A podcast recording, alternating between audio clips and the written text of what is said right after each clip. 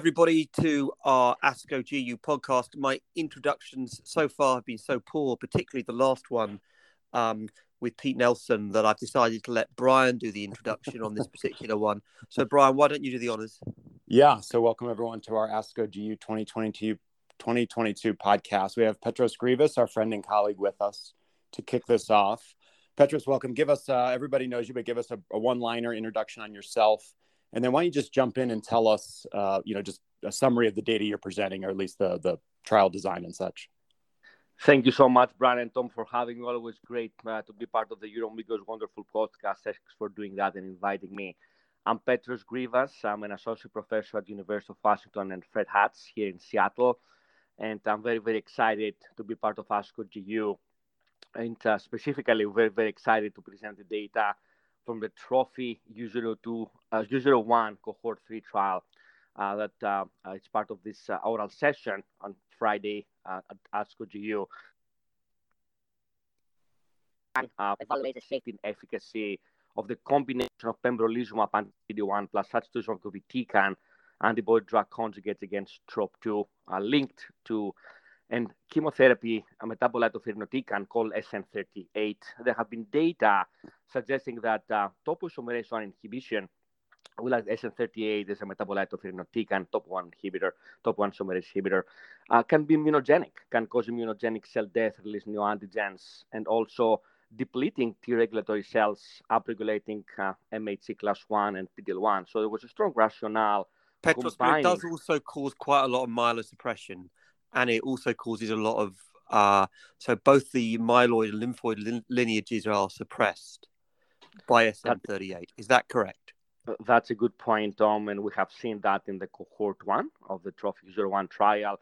And we saw that as well in this cohort. And I'll, I'll go back to that very point in a second. A very, very good question. So the rationale was there. Uh, this was a single arm phase two study.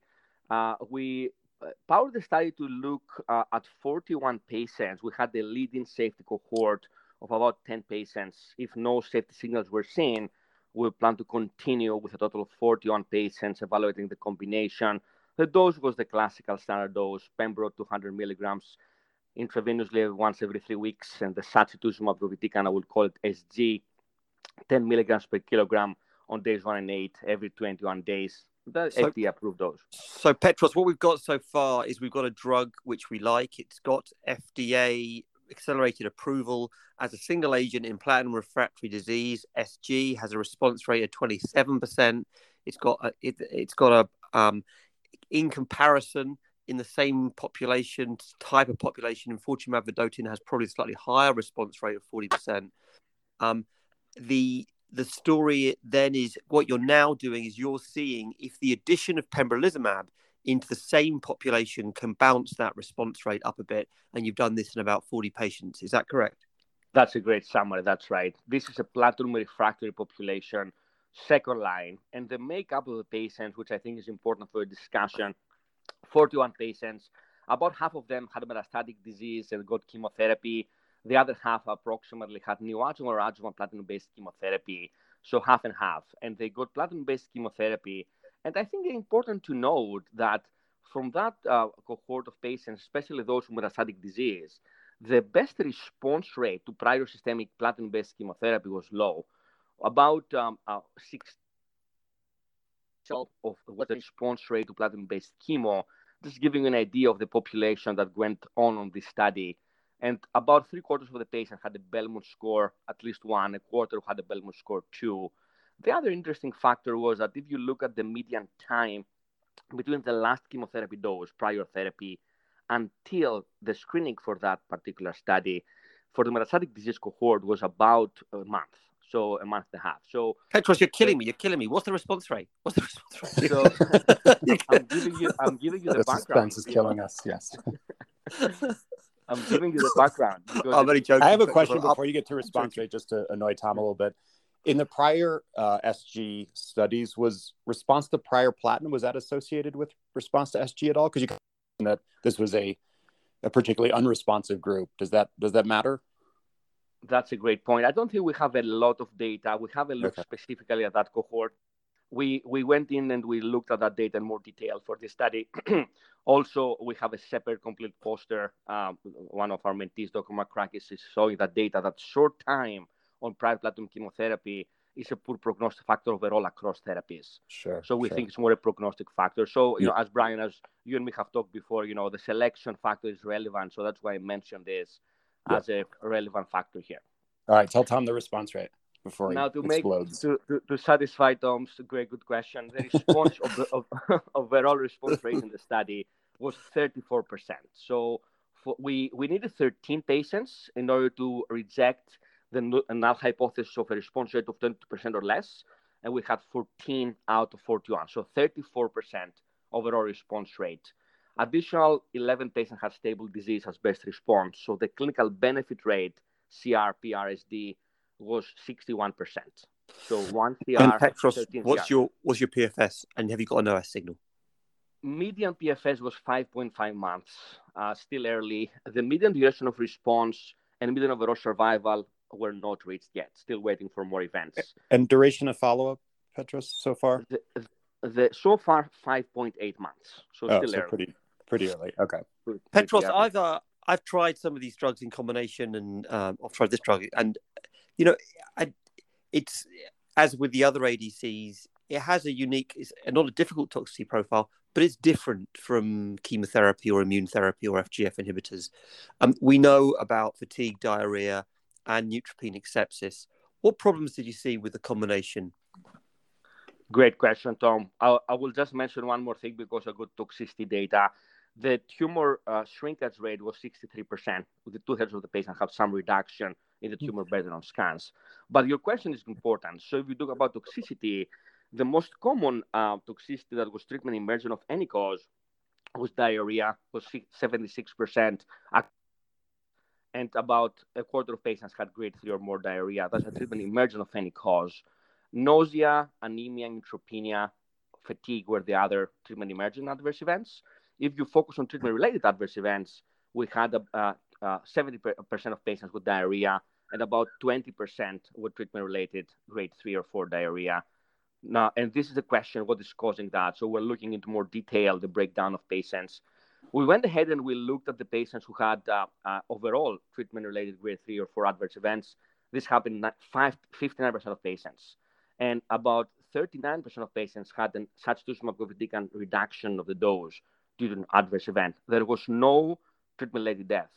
And we looked at the data, about one out of four patients got some form of steroids, and actually, particularly four patients, so 10%, had the oral or systemic steroid.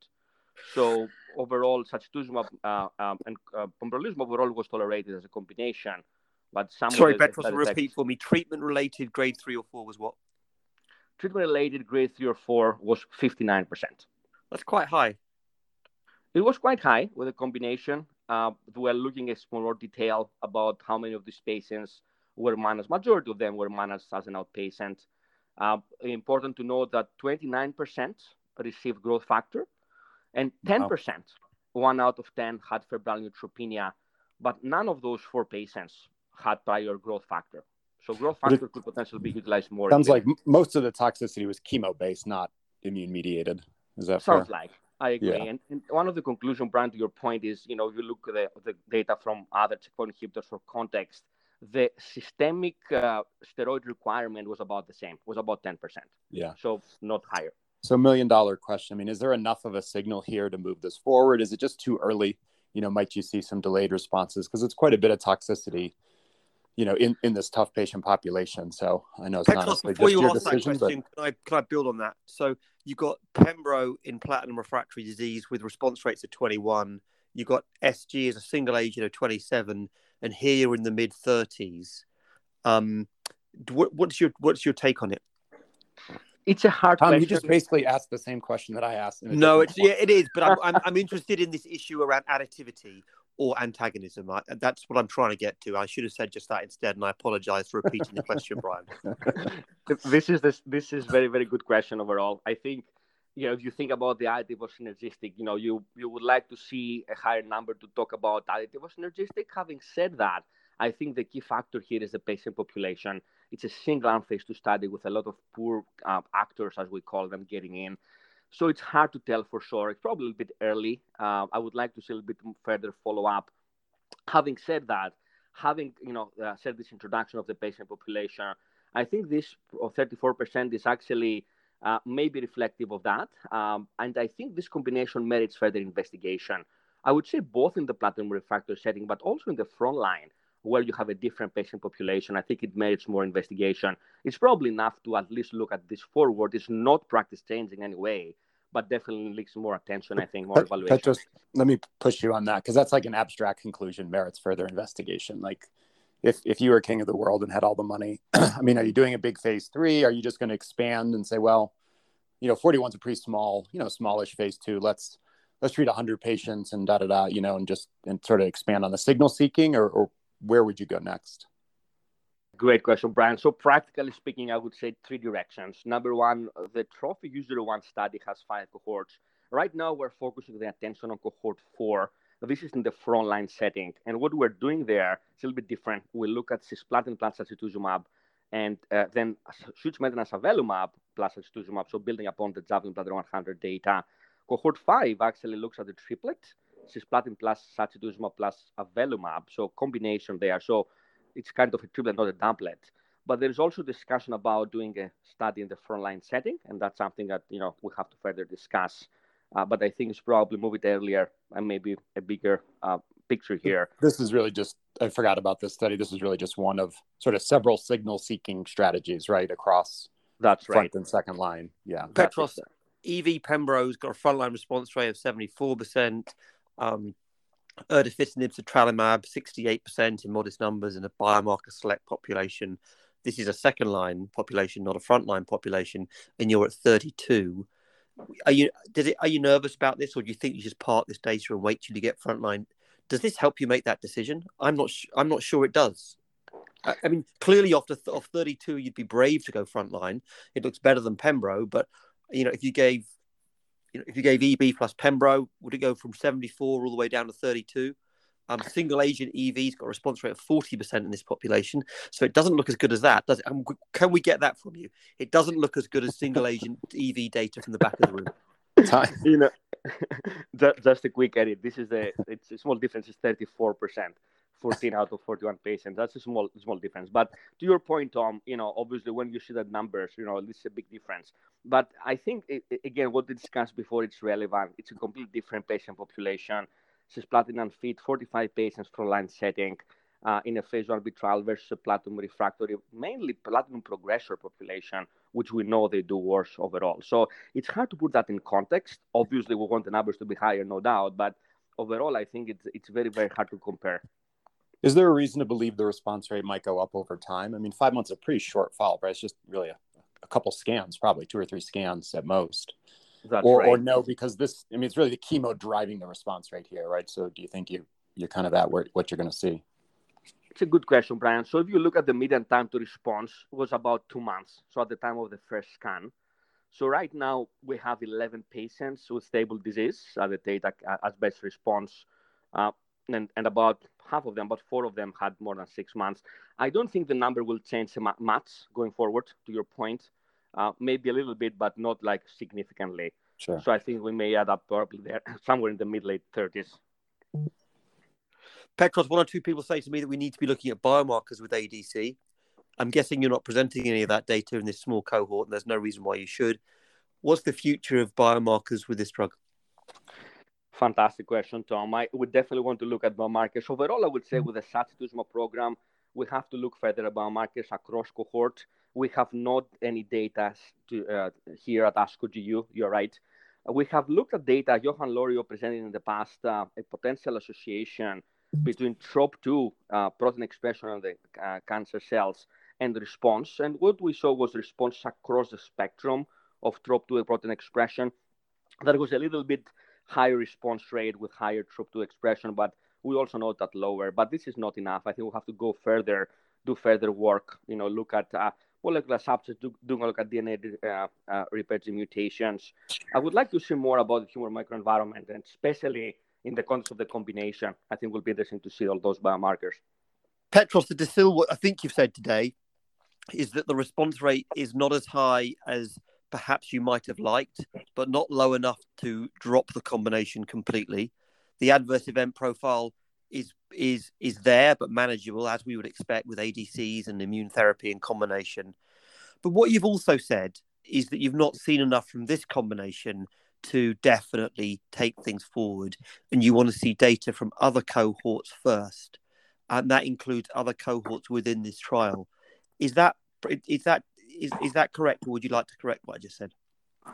I think it's a good summary. I think based on what we have, I think it's reasonable to think about the first line trial design, looking at immune checkpoint inhibition plus sacituzumab. It's not unreasonable to do that based on the current data. I think as we evolve and we get data from cohort four, the question will be strategy, right? Where do you put your resources? Do you do a study focusing on maintenance therapy? Do you take the doublet or you do a triplet? And I think the cohorts but I think it's reasonable to think about that in the front setting. Petros, this is great. Thanks. I think we'll wrap up. Thanks for your time. Appreciate it. Congrats on the presentation. We look forward to, I guess, more cohorts, more data from this drug and this combination. Petros, we can end this podcast by saying, I'm looking forward to seeing you, which is something yes. that we haven't been able to do that much of. so uh, I am Fingers looking crossed. seeing you. Let's make some, uh, let's make some, uh, some time together and, uh, and we'll see each other soon.